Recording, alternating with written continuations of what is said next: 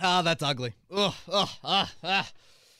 32-23, Browns beat the Colts week 5. Kevin Bowen back Kevin's corner. We are in studio Chris Presley across the way. You know, 425 kickoff. I thought the best game of the weekend on paper. Mm-hmm. You know, entering week 5, I was really really looking forward to that, man, and it was just uh somewhat entertaining, I guess, but in the end a lot of banging head against the wall for Right. Colts fans. Definitely entertaining in the sense that the game was never over. I mean, the Browns were certainly trying to keep the Colts in the game. Yeah, yeah, that's a good point. They had some drops there in the second half that were. Oof. But yeah, it was. We both predicted a Colts loss, but I think it's always still disappointing, especially to lose a game that way where you're so close on so many different opportunities and you just can't get it done. With without a doubt, um, and we'll certainly hit on those. What I liked, what I didn't like. Typical Monday podcast and lots of Twitter questions. Just briefly, overall thoughts, Chris. This game so far was the toughest challenge for the Colts. Mhm. I think the Browns are a better football team than the Bears. I don't think the Bears are a January football team. I can't. I know they won on Thursday night. Freaky things happen on Thursday night. I can't go there yet. And we get into this contender, pretender. Your record's still fine. Three and two football team. Again, I've said it. If you're five and two af- after the bye when you beat the Lions, solid. Mhm. I still think this is a team that will play in January, but that gauge yesterday is more of what you will see in January, potentially on the road against a pretty high-powered offense. Right. And you looked like a definite pretender yesterday. Mhm. It's October 12th. That's the good news. You know, we have you know how long NFL football seasons are? It's such a grind. I mean, especially in this in this year. Like, Right. Who knows what's going to happen? you know, uh, five games, so like you're almost a third of the way. So that seems like you're kind of far along, but things can change so much, and that's the beauty and sometimes the horror of it. You know, which whichever way you look at it. But right now, it, it's more of a when we're measuring stick of January football.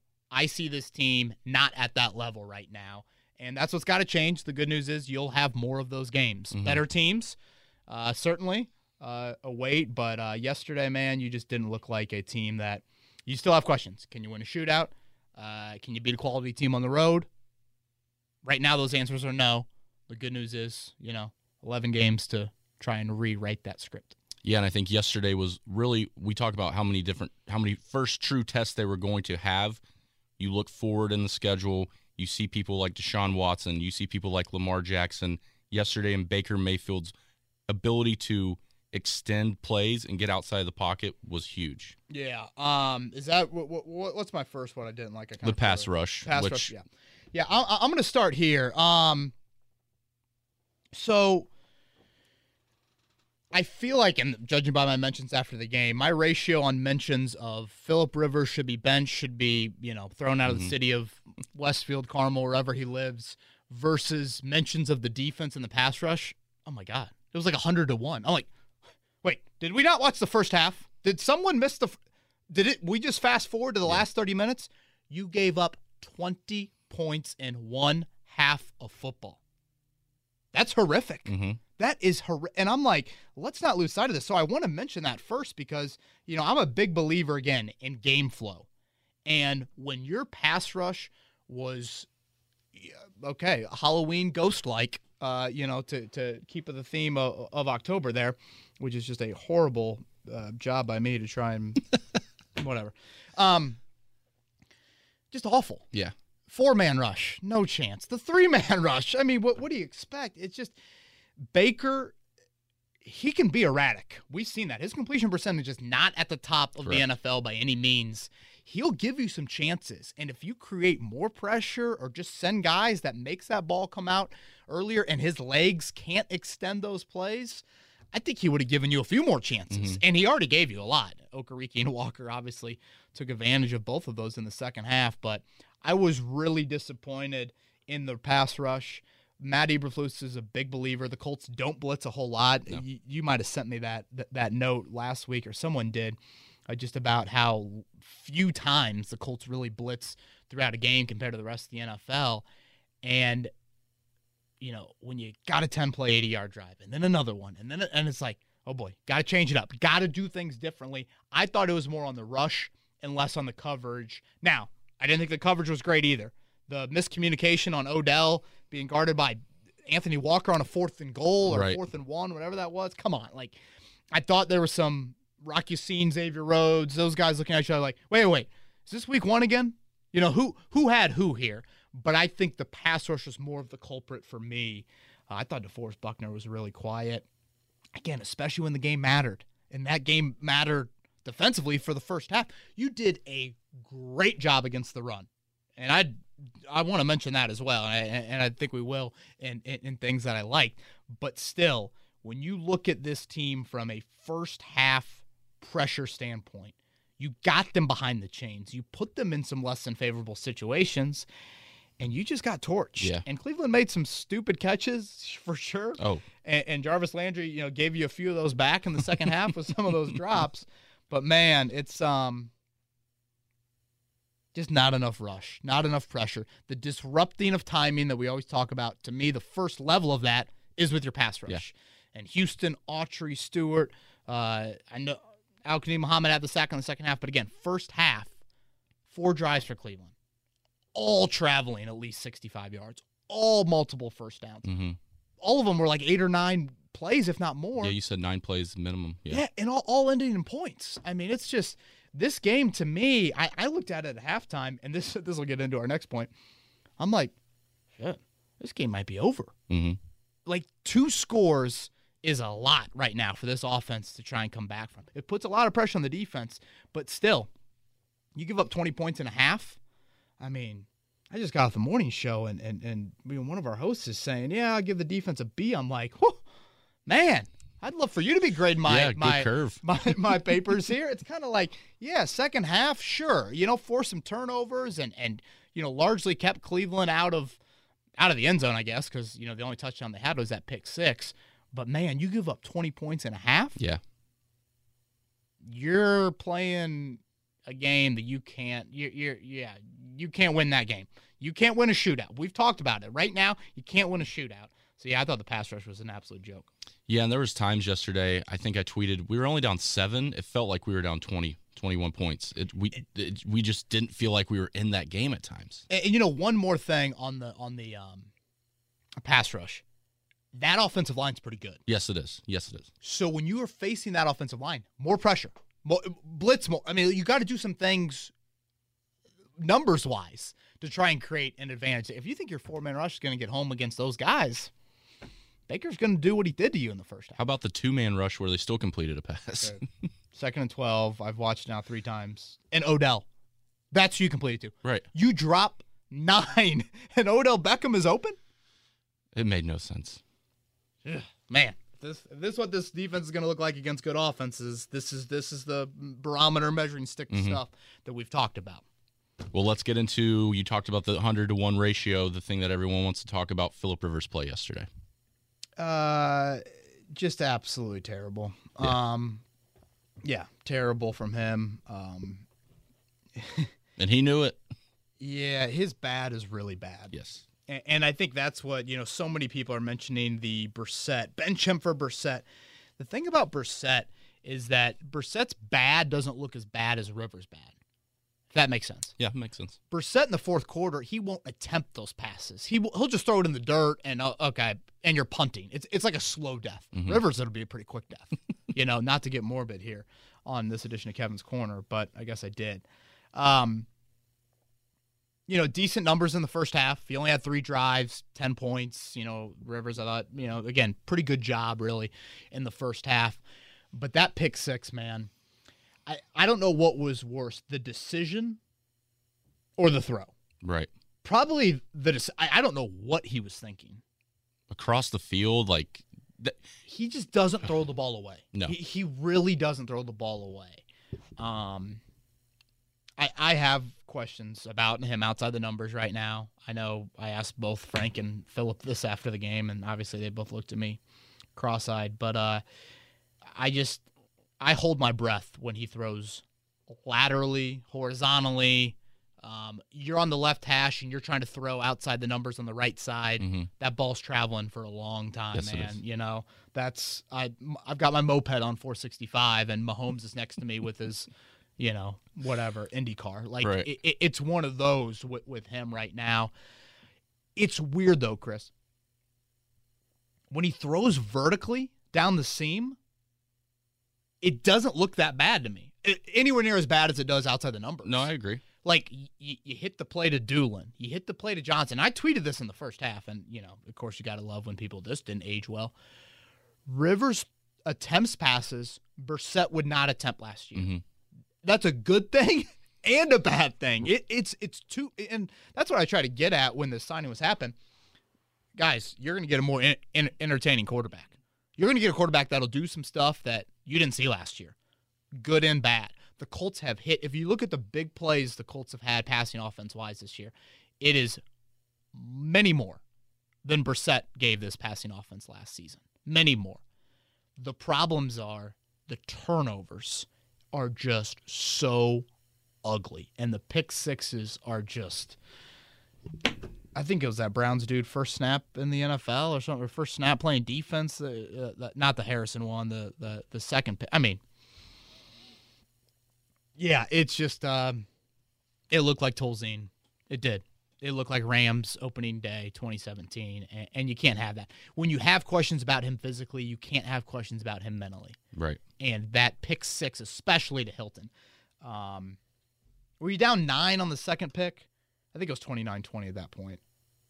I don't remember the actual the score at that point. Yeah, it, w- it seemed like it was late, but, you know, you also, I think, have to keep in mind of this is like the Rivers you signed up for. This is the one that Oh, wilted away with the Chargers last year. If you put him in these situations, you give up 20 and a half. And he didn't, I mean, it's not like he turned the ball over in the first half and had short fields. No, your defense just sucked. Right. So if you're going to give up 20, this dude ain't bringing you back. This passing offense ain't bringing you back. So I think it's all perspective of what you put on his plate. He can't handle too much right now. Week two, week three, week four, the defense didn't need to be historically good like they were in those three weeks. Even if they were just okay, you still would have won those football games. You're playing from ahead, you're controlling the game. Um, you need your rushing offense to help him out more as well. Um, so yeah, man, I just thought it was. Uh, I just thought it was some terrible throws, terrible decision making from him. I worry about him outdoors. You worry about him in windier stuff. The safety, he shouldn't throw like. I put that more on Reich, and we'll get it. Do I have Reich written down? You do, Okay. yeah. Well, let's let. How much of that goes on Hines as well by catching at the four? Yes, definitely, and, and let's let, let's pause because I know we're gonna we're gonna get to that later. I, I want to focus here on Rivers, and I just thought that safety decision making. He didn't. They didn't give him a lot of help there, but he. I mean, he can't make that throw there. So, um, I mean, if you're gonna tell me at the start of the day you're gonna be down ten at half, your run game's gonna be non-existent, I would have said, okay, yeah, Colts lose, and I don't really think they seriously threaten the rest of the way. And I didn't. I never got the feeling the Colts were actually threatening to win that game, put in overtime, whatever you want to call it. Um, that's just where you are right now at quarterback. You know, lots of questions about Brissett, benching, Mhm. Eason. We'll get to those in Twitter questions, but that was the worst Rivers we've seen this season. Um, situationally, still, you know, four of eleven on third down, one of four in the red zone. That that ain't winning football games. No, it's not. So, um, for how good he was week two, week three, week four, which he was, um, yesterday was just terrible. Just, just, just terrible. Frank says he still believes in him. Says he's still playing good football. What are your thoughts on Coach? You know, I, I'm going to hold off on the accountability stuff, Chris, a- until we get into Twitter questions. What I'm going to go with here with Reich is two decisions that stand out to me during that game. First off, I don't know how the Grover Stewart fumble wasn't a fumble. Yeah. Great challenge by Frank. Yep. Smart to challenge him. Mhm. I went back. I've watched the replay numerous times live because they never showed us a replay live with the whistle. The whistle does not get blown until the ball's out. Correct. So that was a just a terrible mistake by the by the officiating crew. Okay, so that means you've exhausted a challenge and you lose the challenge, which means one more challenge and you're done, no matter win or lose. That's Reich listening to the people upstairs to tell him to challenge the second one, the OBJ catch. I think it was a first and 10, 27 yard gain. Not a turnover. Obviously, turnovers get all get reviewed and, and scoring plays all get reviewed. It wasn't this third and 15 that went for 18 yards and a toe tap, and you could have got off the field, but now they're keeping like it was a really it was a nice play, but in the grand scheme of things, it was pretty minuscule in terms of challenging plays. That decision to me was just a terrible decision. Non uh OBJ actually caught the ball. Sort of sort of thought process. I feel like he saw Jarvis Landry go hurry up. Yep. And that was panic mode. And the Colts were like, oh wow, Jarvis Landry thinks he dropped it. Let's challenge it. And again, you're gonna play with two and a half quarters without a challenge? You got lucky in a way. You didn't need to challenge any more plays, but this is the game manager side of Reich that I talk about. Play, brilliant. I mean, play caller, I still think he is an above average play caller in the NFL. I know this season, you know, the offense has obviously struggled, but you obviously love the fourth and two design of the Jonathan Taylor touchdown and the and the shovel potential of Trey Burton there and all that. But um, you know, you got game management situations against good football teams, man. You've got to be on it and, and he's lucky that, that that didn't burn the Colts more. And then secondly, I thought the safety play call was one of the worst we've seen. Seven step drop. Rivers, who moves as well as me, turns his back, has to turn his back for the play action fake. So he has no idea what the rush is doing in front of him. Mm-hmm. He's now in the end zone. You have a backup left tackle in the football game. And you really haven't thrown the ball much in the second half. Remember, Rivers had the pick six. They call eight straight runs after the pick six. And then I think Rivers had a couple dumps to Hines. Those that's the only time he had thrown it since the pick six. Yeah. What do you think's gonna happen there? Rivers gonna throw some 50 yard bomb, your O line's gonna hold up and and you're gonna flip the field. Like, okay, you've had some success running it. You still have plenty of time just get out of your shadow. And yes, the Hines thing and, and, and Rivers throwing it, he needs to find his hot read and uh, and just I don't know ground it in a much more allowed way. Mm-hmm. Uh, but Reich put him in a horrible situation. Uh, Reich mentioned after the game, basically Jonathan Taylor thought the safety was going to blitz. They were going to have chips on both edges, so he wouldn't be worried about the edges. The safety shows blitz, pulls back. Taylor thinks he's coming, so Taylor goes to pick that guy up, and now Clark's one on one, and the rest is history, man. So you just you you just can't you can't call that. You cannot call that play in that situation. And then the challenge, not only do you lose a challenge, but then you're losing a timeout as well. And I mean, there were some end to half situations where who knows, you could have saved some more time and potentially got three out of it or something like that. So um, this doesn't happen a lot with Reich. But again, when you're playing these elite teams, or better teams, I should say, these decisions are huge over the course of a game. Right. And um, I thought it was really poor from the head coach yesterday.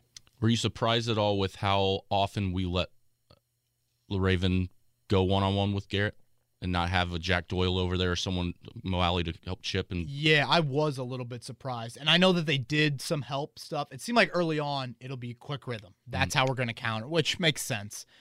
But um I, I was surprised. You know, Reich said he didn't feel like Garrett wrecked the game. I think he did wreck it. He had a red zone sack, four quarterback hits. He causes the pressure on on the safety. And you know, again, he might not wreck it purely from his stats, but he wrecks it from you did have to help at Yeah. times. And Rivers just consciously knows that Le'Raven Clark is his left tackle. And again, this is my biggest gripe of the Chris Ballard offseason for the here and now. The long term gripe is, Right. again, quarterback is still this dangling carrot. For the here and now, it's depth at tackle and a little bit of long term, obviously, thrown in there as well, but still. And, you know, yesterday we saw why Anthony Castonzo is the most important player on this football team. Well, disappointing loss. We got through the things that you did not like yesterday. What were some bright spots that you saw from the Colts? Well, you got to go with the rookie kick returner. Mhm. I mean, that was a spark. Isaiah Rodgers, 101 yard kick return. I believe I saw longest play of the year in the NFL. I didn't realize there hadn't been a longer return yet. Um, and really, Chris, you know, we didn't see his 4 2 speed until the end. That was a very well blocked, Yep. um, some subtle movements, kind of cutting in and out. I know I'm going to miss names, but I've gone back and watched it a couple times now. Ashton Dulin, tremendous down the field. I mean, that's your other kick returner, kind of. He's blocking his ass off down the field. How about Anthony frickin' Walker? Plays every defensive snap, barely practices on Friday, and he's busting his ass on special Right. teams with a big block there to spring it. Wilkins, Carey. I know I'm missing Glasgow. I think was involved. Um, just really good and hilarious to see Bubba Ventrone sprinting down the sidelines, the special teams right. coordinator, at that return. So you know we talked about it. I think on the Wednesday pod, Chris Ballard mentioned we think Isaiah is going to spark one. You know they've moved him into the permanent kick returner, right, and still leaving Hines at punt returner. Um, so that's some juice, man. Special teams unit continues to be really good. Mm-hmm. Blankenship making kicks you were missing last year, so kudos to him as well. Uh, and then honestly, the only, the only other thing I liked was the run defense, and big time kudos to that unit. I think the Browns in the first half with their running backs were 1.7 per rush. That is a awesome number. Um, yeah, especially for that team, the performances they've shown this year. They were the number one rushing offense, right, in the NFL.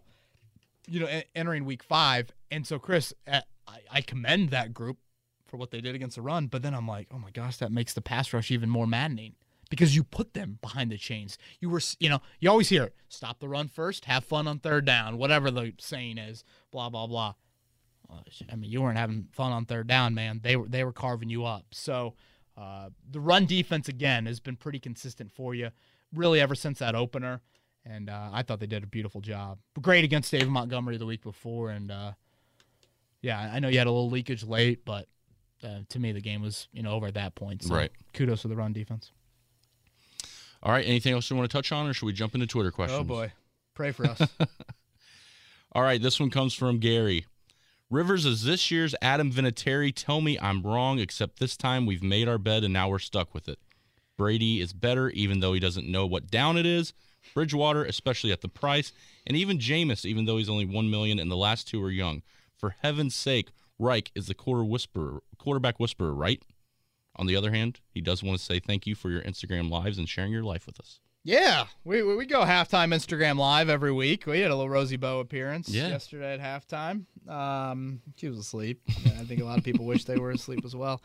Uh, Rivers is this year's Vinatieri. Okay, stop, stop, stop, stop. Come on now. Vinatieri was setting NFL records for historically bad kicking last season. Rivers has been, and Again, this is not me carrying Philip Rivers water. This is the facts.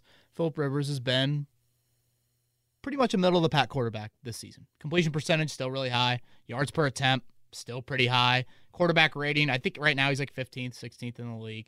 Again, his bad, which I really chalk up as like the game's borderline over mm-hmm. at this point. His bad just looks horrific. And it's kind of kind of a cup of tea. What do you want? Do you want a risk taker who will throw the pick six or a guy's not even going to take the risk. True. That's pretty much what you're looking at Brissett versus Rivers. Um, yes, I can't go there. And and and the money argument is fair that he lays out with some of these quarterback decisions. My biggest thing with quarterback this offseason, Chris, was this. Don't tie your hands multiple years to someone you don't believe in. That was my worry about Bridgewater. Yeah. You know, uh, I think Carolina gave him was it four ish. I don't know, somewhere around there. Like, uh, no, no. If you don't, if you have worries, don't do that. you don't want to be playing band aid quarterback purgatory. Um, but yeah, comparing Rivers to Vinatieri from last year, dude, no, that's like, you know, it's like saying Anthony Davis is Brian Scalabrine. I, I, I don't know. Some just no. No, and obviously Rivers isn't Anthony Davis, but you know what I mean. Yeah, I was watching the game at a buddy's house up in Noblesville, and I looked at him at one point and I said, "It's bad that I get scared now every kick. Like last year scarred me so much yes. that it's not one of those like." okay, it's 32 yarder. Now you can go go to the bathroom, restroom break. Like, no, I got to sit here and watch because yeah. you never know what's going to happen. Now. We are scarred. Right. Yeah. Fourth down is no longer grab the beer, go pee. It's you hope CBS has one extra commercial so you can go pee during the during the commercial break. This next one's from John. With the explosive play, could Dulin start to see a lot more playing time? Yeah, John, really fair question. He's playing a little bit more than I thought. It was, uh, I guess, he didn't play a whole lot yesterday, but I think before yesterday, it was like 25% the week before, 20% the week prior to that. Um, the thing about Dulin is I've never seen him make more than one or two meaningful plays in training camp in both seasons he's been here. Um, but you need a jolt yeah. offensively. and he gave you that, you know, the vertical play to him, the vertical play to Marcus Johnson. I mean, those were some nice chunks early on in the game that helped you move it. So, yeah, I would I'd like to see his 4-2 speed, I think it's 4-2, used a little bit more offensively, but I just don't think he's the most natural wide out for you. This one comes from Jorge. Why was Jack Doyle a non-factor in the passing game? He can still block, but not so much beyond. Dude, the the Doyle targets and honestly more so the Mo Alie-Cox targets just mind boggling to Right. me. Um, I think one for each. I don't know, maybe Doyle had two, no catches combined for those two. You know, they've really uh, shrunk Doyle's playtime. They've really scaled back, and I kind of get it, but I'm like, wait, wait. I thought Alie-Cox would then absorb a lot of it. He hasn't really taken this big uptick. I still think he can be a. You certainly know Doyle's ceiling, but like I still think he can help you out on some third down, just post up, trustworthy. Boom, boom. The timing's got to be great though, because Yeah. I feel like Doyle, you know, he's there's no way he has more than five catches on the year. It seems like two or three of them are off these play actions. You know, where he's wide open. You know, loaded up, short yardage, boom. There's Doyle over the top, wide open. Yeah. Sneaks out of the backfield, sneaks out of the end line blocking, something like that. So, yeah, I, I don't.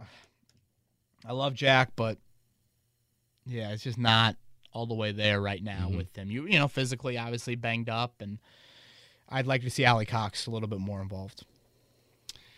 Jason wants to know, still convinced Rivers is back next year? I understand this was a team loss, but still, if Rivers is back, who does the blame fall on more? Ballard or Reich? Reich for lobbying or Ballard for caving? You know, Jason, when when I say that I'm still convinced Rivers is back next year, I'm speaking from the Colts, not from my personal what I would do. He would not be back. Yeah. You know, like I- I'm, I know the ceiling. I, I know his age. I'm ready to start the next chapter of the most important position in sports. Um, is if Rivers is back, who does the blame fall on more, Ballard or Reich? Can we say both? I mean, this is a very collaborative decision. I mean, Ballard ultimately is the personnel decider. Correct. You know, Frank Reich obviously has some influence, but you your draft picks and your signings, it falls on Ballard. If Ballard wants to draft a quarterback high, he does it. If he doesn't want to sign Philip Rivers, he won't. You know, it, it's it just seems like yeah, I, it, this is both of them that are heavily involved in this decision. Um, I I also feel like NFL teams, I just don't see them committing to the future as much as I would like them to. Mhm. And I think the Colts are in a situation where they're like, guys, we got to win now. And I think that influenced some of this decision re- w- with going with Rivers as more of the, in their opinion, highest ceiling band aid for this season hmm instead of totally moving on to the future. Um, so, and I also think this is you know this is one game. You know, I I, I don't think Rivers offers you this incredibly high ceiling, but you gotta think your run game's going to start helping them at some point. And, and if it does, I do think that can change the look of this offense. Scotty wants to know, where was the pass rush in the first half? Scotty brutal, man. I mean, I, somebody tweeted at me. I think it was maybe Randy. Shout out to Randy. Baker's had enough time to knit a sweater. The next progressive commercial. There you go. There you go. I mean, great line. Small. I mean, yeah, he had just the four man rush. I know the the sack numbers are they're a little bit skewed for me. I don't. I would push back on people that are like the Colts pass rush has been at a high level this year. I know there are some numbers you can point to that they've been at that level, hmm but it's not consistent enough for me. If you're going to play this defense, really got to get home with four. And I don't think the Leonard loss was was that. I don't think Leonard's absence would contribute to a whole bunch. Of, you know, Leonard hasn't had a sack this year. Right. Hasn't had a takeaway. I mean, Leonard has not had the splash plays that were you. I think only two tackles for loss. Like there haven't been as much of the All Pro playmaking that we're used to him. So, yeah, man, I, I would have liked to have seen some more blitzing. Creighton wants to know, why was Cox never on the field? Yeah, I mean, dude, we're getting a lot of the. Yeah, it's it's a great question. I think he technically was targeted on the pick, if I'm not mistaken, um, over the middle there late. A screen, let him rumble. Let you know, tw- 6'5", 270 get in the open field and then tackle him. Yeah. I think it's you'd have to create some personnel that that defense has to game plan for. And I, I think Alie-Cox could offer some of that. It's not like a we're spending 10 hours on how to take away Mo Alie-Cox. It's just a, oh, wow, 81's out here. he looks big, and they're going to give him the football. So Yeah. we should probably at least know where he is. Yeah, I mean, if you give him a chunk play per game, why not? Right. And, and yes, vertically, I'd like to see it tested, but even a dump, a screen, hmm. make those guys tackle him. Yeah. you know? This one comes from David. Is the loss of Mack more detrimental than we think, pass game and run game? This will sound absurd, but do you think Mack made the offensive line look better than it is? Or are the backs not being patient enough nor seeing the holes that Mack would have? As usual, great pod. Thanks, guys. Appreciate that, David. Um, that's a really interesting thought. I, I don't. Maybe we aren't giving enough credit for the absence of Marlon Mack, and this is coming from a guy that I feel like I I like Mack, and Right. I've stated that on this podcast. But yeah, man, it's um something's just a little off with Taylor in the run game, and the O line is not helping him, and we talked about that last week. But still, it just seems like it's not that bad for the yards per carry to continue to be where it's at right now. So, um, yeah, maybe there is more of a decisive, you know, and Mack in 2017 certainly had his issues vision wise. So maybe this is some sort of a rookie contract thing. I thought Taylor played in college offense that was much more advantageous for a Mhm. rather seamless transition. Um, you know, I mean, certainly look at Clyde Edwards. Granted, LSU's offense is more probably Kansas City like and just a lot of shotgun, a lot of spread stuff. So, um, yeah, David, I, I, I- do think it is it is a good point that you that you put out there. Eric wants to know after five games this season, he is convinced that Frank Reich is having trouble calling the games for Rivers and not to mention Taylor. One more week of this, and he is ready for Jacoby. I mean, wh- why? Like, wh- why see Jacoby again? This goes back to the debate we had in the offseason about if this season goes off the rails, who do you want? Put in Eason. Yeah. Like, I'm sorry, I'm not. And again, this is Kevin Bowen talking, not Chris Ballard, Frank Reich thoughts. I, I would just move straight to Eason. I do not need to see Brissett again. I've seen him start 30 games in the NFL. I'm good. Good. Nice backup. Should have a future in this league. But no, I am I'm moving on. Um, you know, as far as the play calling, you God, you have trouble with Rivers play calling. You've already called plays for him his entire career, or at least, you know, several years in his career. Um, I mean, point blank period, Chris. They've got to get the run game going. Mm-hmm. That is just a you have to do it. If you don't alleviate that stress off Rivers, because that's the difference. You know, Brissett had this great run game last year. True. Rivers hasn't sniffed that. No. Hasn't sniffed that. Dustin says, I know you have said how important Castonzo is, but do you think he would have held off Garrett better with him in there? Do you think we would have changed? Do you think that would change the game, keeping that pressure off of Rivers? I, I think it would have helped you out big time. I do. Um, you know, we, we mentioned earlier four quarterback hits for Garrett, one sack, a hurry, forced safety, blah blah blah. It, it's more of the game plan though. It's Reich is thinking, oh boy, do I have to let two guys in to chip on the play action? You know, boy, do I need to go quicker rhythm when I would really love to hit on a five or seven step drop here? It, it's and then it's one less skill guy. Mhm. And I again, when we look deeper at the Garrett numbers, it's the four quarterback hits and the sack and, and the pressure on the safety. That's obvious. But I also point to situational. You're four of eleven on third down. You're one of four in the red zone. It's one less skill player that's out there to help an offense that desperately needs help passing offense wise. Tanner should we have benched Philip this game? I'm not saying Jacoby would have saved us, but I think that any other quarterback that performed that poorly should have gotten benched.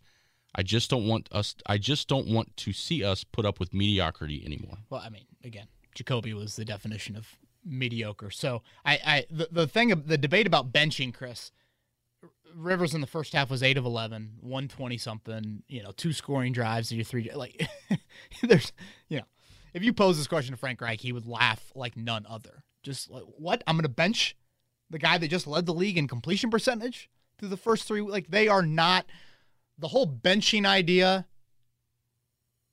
it really happens very very little hmm especially with guys that have shown you something this season and again when the if you flip the halves maybe you have more of a compelling argument but when you look like that in the first half I, i'm sorry but uh, a benching I don't think would have done anything to save this game.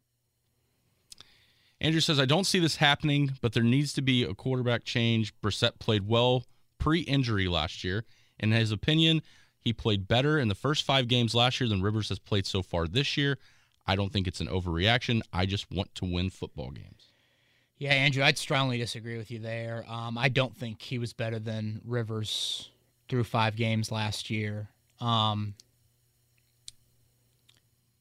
you know, I've kind of hinted at this throughout the podcast. It's flavor of what you want as your quarterback. Do you want the three and outs when the game's already over, or do you want the turnovers that make the game look even worse when it's already over?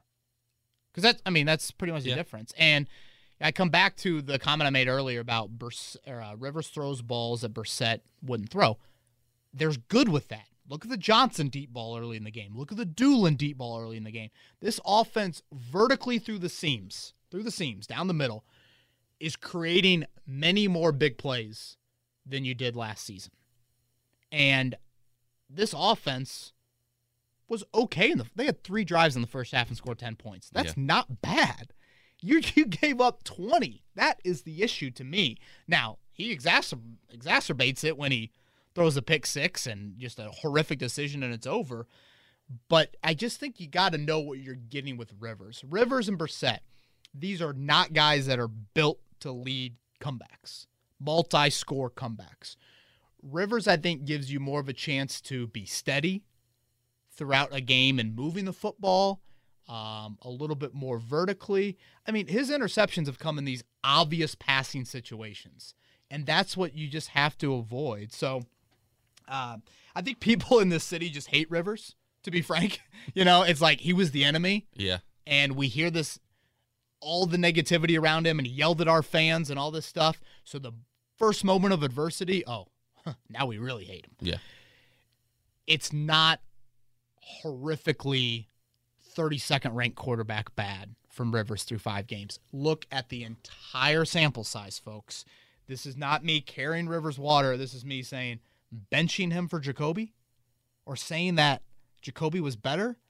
No, no way. And I, I go back to the run game. He's getting nothing from that run game, whereas Jacoby had great rushing numbers with this offense early on in the season. So it's all flavor of what, what you want. Do you want the three and outs to end a game or do you want a turnover? Mm-hmm. You know, Jacoby's grounding balls as they're trying to come back in games, and Phillips just throwing them to the other team. I mean, it's the end result's the same, Yeah. but I guess it's a little bit more from an entertainment, entertainment, standpoint. But yeah. still, man, you know the the completion percentage, the yards per attempt numbers, the interceptions. Def, I mean, he's got five. I'd put four squarely on him. The Mo Alie-Cox one, I still don't put on him from that Minnesota game. Um, and you like to see more touchdown numbers. I know touchdown numbers can get skewy, and I've talked about that. Um, that's got to improve. You got to get better situationally. Um, but right now, I still think Rivers is giving you better football than what Brissett gave you last. It's not much better, but it is slightly better um, than than that. But I mean, neither neither of these guys are giving you January football football. No. Uh, January football quarterback play. Sorry. This is from Stampede Statistics. Frank Reich has been a huge proponent of prospects that haven't panned out in Indy. Mentions Ebron, Funchess, more and more Rivers comes to mind.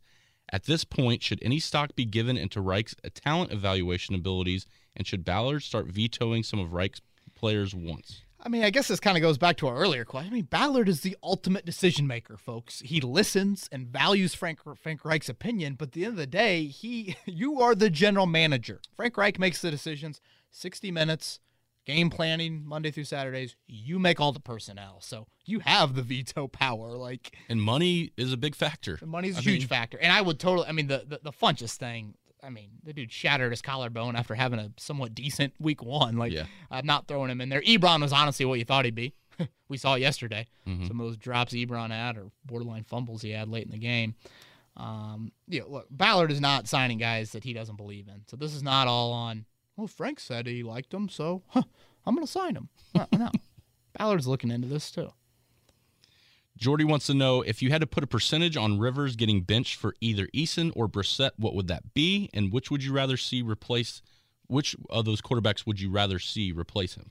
Well, yeah, I mean, for this week, it's negative a thousand percent. There's no chance in hell Philip Rivers is benched for this week. I wouldn't put it much higher than I don't know, fifteen or twenty for the entire season. It, it really has to go off the rails. Really has to go off the rails for them to um, bench Yeah. Rivers. And as I've been saying, I, I would go with Eason. I uh, I know what I have in Jacoby. We all watched him last season. Start the development. And the development for Eason is going to have to come in game reps. It's going to have to. Um, so yeah. Kev, how about this? We're gonna we're gonna pivot to a little more positive. Oh, How about that? go. That was a curveball. Yeah, I Bailey. was looking fastball again. Bailey says two bright spots. If you will look at Sunday, could be Ty and Blankenship. Says I think it's great that the kicker can actually put consistent points on the board. Then you have to like the connection between Ty and Philip. What are your thoughts? Again, Blankenship been good, man, and, and he's making kicks you missed last season. Like I said, I do find it weird though. We're now five games in. He still hasn't kicked anything longer than forty-four. Yeah. Um, but still, you know, kicks are, and oftentimes these kicks are pretty much down the middle. So yeah, really nice from Hot Rod. Two windy, you know, environments the last two weeks, stepping up there as well. Um, you know, a little bit better from Hilton. I I know the pass interference stuff. You know, I feel like he's probably drawn at least three or four this season. And I hate to say it, but dude, you just need even more from him. Right now, you need even more from him. I, I mean, Yeah. I know it's a heavy burden to put on his shoulders without Pittman, without Campbell, and things like that, but you, you just need him to be a dog for you. And yes, better yesterday. Um, probably one of his more productive games, honestly, in over a year. But still, you, you you just need. Was that a drop on the far sideline? Again, CBS never gave us a great uh, replay of that. It was a catchable ball, in my opinion. There was kind of uh, maybe a third down on the far sideline, I think, at some point. But yeah, dude, you just you just got to have a little bit more. Mm-hmm. And I, I, that might sound greedy, but this offense is in that state right now. All right, Matt says Colts offense 16 points, Philip Rigger, Philip Rivers negative 9 points. I know Rivers contributed to those 16 points, but it's feeling like a 500 season and quarterback purgatory. Am I being too reactionary or are we in trouble? Well, uh, Matt, you aren't being too reactionary over the the Colts are in quarterback purgatory. Yeah. Yeah, I mean, without it, until you have the long term answer, you are in. And quarterback purgatory should be called quarterback hell because it is a hellacious thought process in finding the right guy. It is difficult. It is not easy. It makes your fan base go crazy.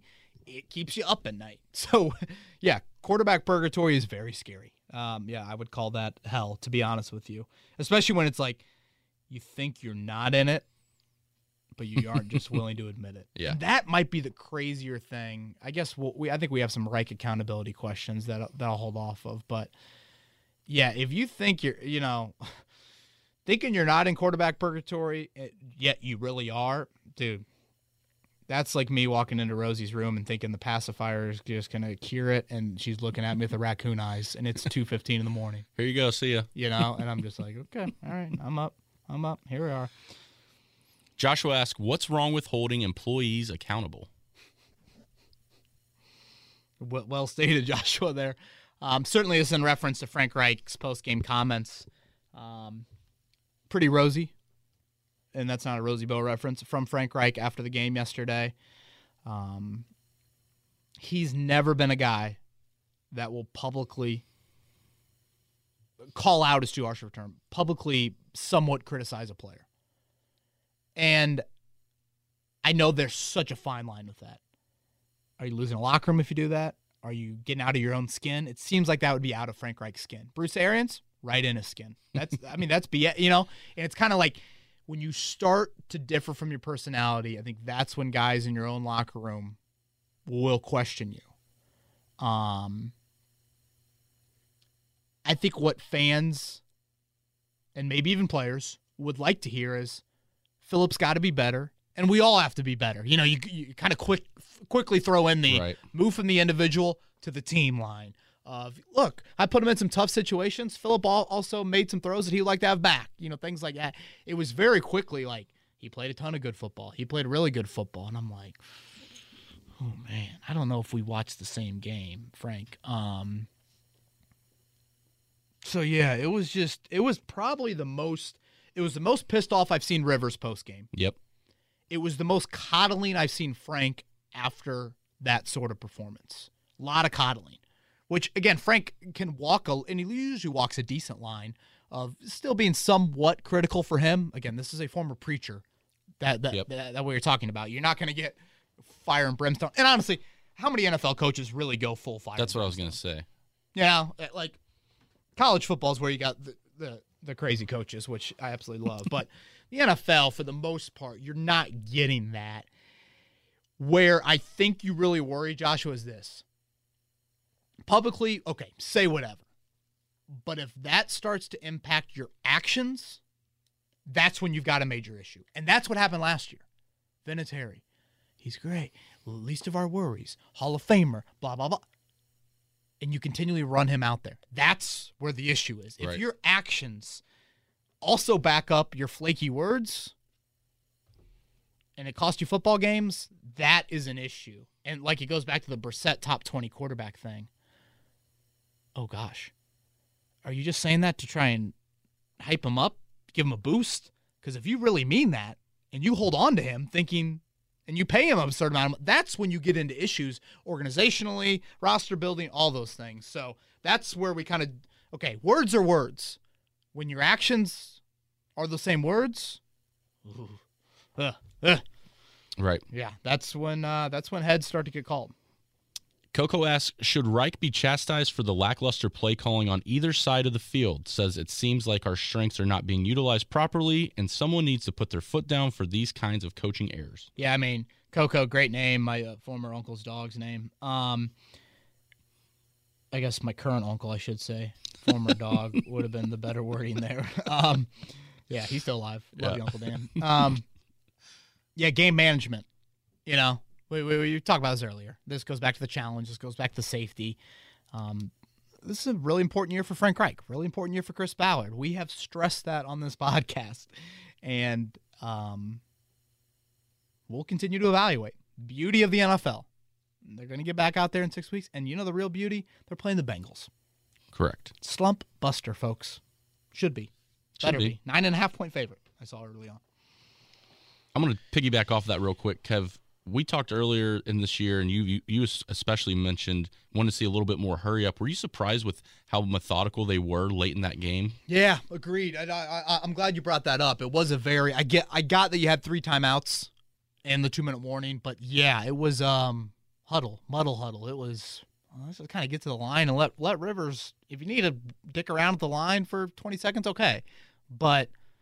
Don't let the Browns change personnel. Don't feel like they can rest. Let Myles Garrett put his hands on the hips and, mm-hmm. and catch his breath. Yeah, yeah. I, I that, that's a good point that you brought up there. This one comes from Marcus. Rivers blew the game, but people better not forget that the defense gave up four straight scoring drives to start it. Hallelujah. I mean, ser- thank you. Thank you, Mark. Like, we have forgotten about the first half on Sunday. Everyone wants to talk about the quarterback, and we have, rightfully so. But what the hell was that first half defensive performance? 20 points in one half of football. From Every single drive, Chris. I'm I sorry. know, I'm no. sorry. It's every drive. It's 10 plays. It's 75 yards. It's a score. It's 10 plays. It's 82 yards. It's a score. It's eight plays. 68 a score. You were in a horror. And yes, you do have a hand tied behind your back right now with your quarterback, which we, we said, like, you got to know what you're getting with, with, with Rivers. 25 million, which I know a lot of people like. That's really middle of the pack starting quarterback money. If you if you maybe slightly above middle of the pack, it's not as absurd. that's around franchise tag, right? I think, yeah, I do. I do. It's it's pretty much like the old dudes that have done something in the NFL. That's what you get, and yeah, just kind of you know keep on playing the position. Right. But um, yeah, I thank you, Marcus. Thank you for the question. Justo says, "Why did we pay Rivers all that money? Bridgewater and Newton are playing better and getting paid less." Yeah, I mean the Newton thing was weird. You know it, how long that lasted in the off season. I I had questions about him health wise. I still have questions about him health wise. You know, can he hold up for a 16 game season? So I can't sit here and act like I was standing on a table for Newton by any means. I stood on a table for Ridge, for uh, Bridgewater in the sense of if you believe he can be long term. that would be the smarter move. Right. But if you don't believe, stay away and only do one year.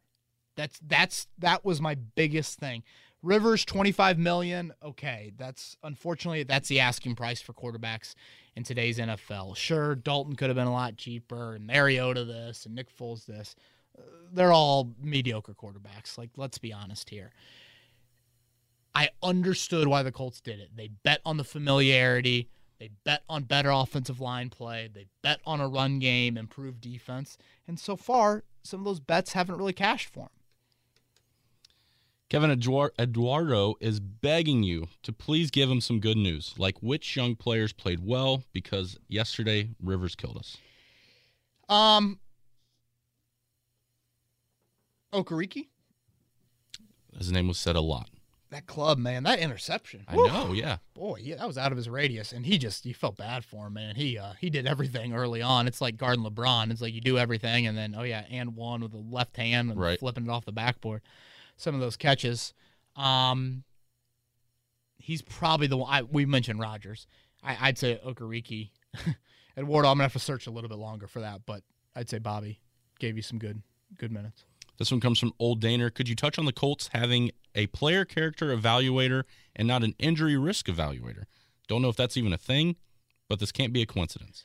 Yeah, you know, Chris is a pretty good point. Like, it's interesting. The Colts have Brian Decker, who, you know, evaluates character, and, and how do you judge injuries? How do you predict college resume and how tough a guy is? How fit, because it's difficult. You know, all these, you, you, try to get everyone here at the combine. Mm-hmm try to get all the medicals even, but still, the medical department at Notre Dame is not the medical department at, you know, South Carolina State or, you know, like Quenton Nelson's medical records and Darius Leonard's medical records probably looked a little different. Yeah. Just in how much is put into um, all of that. So it's tough, man. I, I think it's a very fine question. It's something I might ask Chris Ballard now that I think about it in the offseason, but uh, that's difficult. Well, sticking there with some injuries, Wake Spike says, Hey guys, Hooker, Campbell, and Mack are all out again. Each one of them had concerning injuries in college ahead of being drafted. Ballard likes to look for freak attrib- attributes, which makes sense since the game reps can't be recreated to help the players grow. Going forward, should we aim to get more durable players and focus less on getting the freaks and more on guys who are going to show up? Yeah, you know, I, I would push back on Mack and Campbell had injury concerns in college. I didn't see any of that. I, I would probably have to double check that, but I don't recall them missing many games, if any, um, yeah, it just kind of goes back to our earlier question, man. How flukish are injuries? You yeah. know, are you predicting the Dak Prescott injury? Oh my you know, God. Reece that that was reminiscent of Reece Fountain. That is the same injury Reece had. What Dak happened to Dak yesterday, that was Reece Fountain at Grand Park. The audible screams, the players turning their heads. I mean, we were I, I was ten feet away from that play happening. It was just horrific. So, um, did you hear Romo's comment on that injury? Cramp. yeah. Poor Romo. God, Tony. Tony, you can't predict everything, right? No, right. Just sit that one out. Let let Nantz do his emotional thing and move on. All right, this is from Gregory. What's the latest estimated return date for Campbell and Pittman? When do we realistically see them back? Yeah, Pittman, I'd say early November. Uh, he's got to miss, I think, at least at least Sunday, and then you got the bye week. Yeah, I, I don't expect him back till early early November. Um, and you hope you know, with that, that was a pretty serious injury that he's got to rehab in terms of where you look at him. I mean, crutches and moving slow. And Campbell, I really don't know. I'm still not holding my breath that he'll be back for this season. I think a lot of on where you are as a football team. Right. You know, come mid December. Forged in Blue asks, what is more likely to happen this year? Buckner wins Defensive Player of the Year, Blackmon gets Defensive Rookie of the Year, or Jonathan Taylor gets Offensive Rookie of the Year? Yeah, and here at the end, a few questions we got before the old uh, the old pod. Um, yeah, uh, I'm going with Taylor Rookie of the Year out of those 3 mm-hmm. Obviously, it's got to change in a in a in a hurry. Defensive backs, do they even get those awards? I feel like no one votes for defensive backs. So, and Buckner, I, you know, yeah, I'm, you need more from Buckner you do. Right. Again, we talked about it last week. The sacks, the tackles for loss, like okay, you just his individual numbers have got. He can't just be. He's absorbing all this and and he's creating opportunities for other guys. You still need some individual production, and that's something that we we really drove home when this signing happened. Right. This next one comes from Tanner. Did you ever think you'd be hearing Xavier Rhodes named as a quote too way or way too early defensive player of the year candidate? I've seen Buckner's name tossed around in that category too. Pretty impressive. Yeah, Tanner, no. I, I think that's LOL. Xavier Rhodes is a defensive player of the year candidate. I don't care if it was even entering Sunday. Like, Man, no. I wish he had that pick yesterday. That- dude, Ugh. got to have those. With how your defense was struggling, you got to have those, man. That was that could have been a huge play. Huge. This one's from Benji. How much is Rivers hurting the run game? I don't feel like defenses have any fear of him going over the top. Hope you're doing well. Thanks again for all the great content. Yeah, I mean, it is a good point. Um, yeah, that is a good point, Benji. I I, I a little bit there, but it's like, did Ballard re- or did Brissett really stress it? You know, that much for you? La- I don't know. I still see some vertical stuff down the seam. You would think a safety would have to stay back a little bit there, but no, that is a fair point.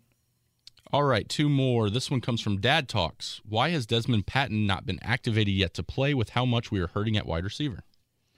Um, I mean, just simply, uh, I, I just I thought it was a redshirt year for him. I, I think he's more protected on the 53. Now, if Frank, if there's validity behind, he's beating press coverage on a routine basis or whatever he said about why he made the team, then I, I'd throw him out there.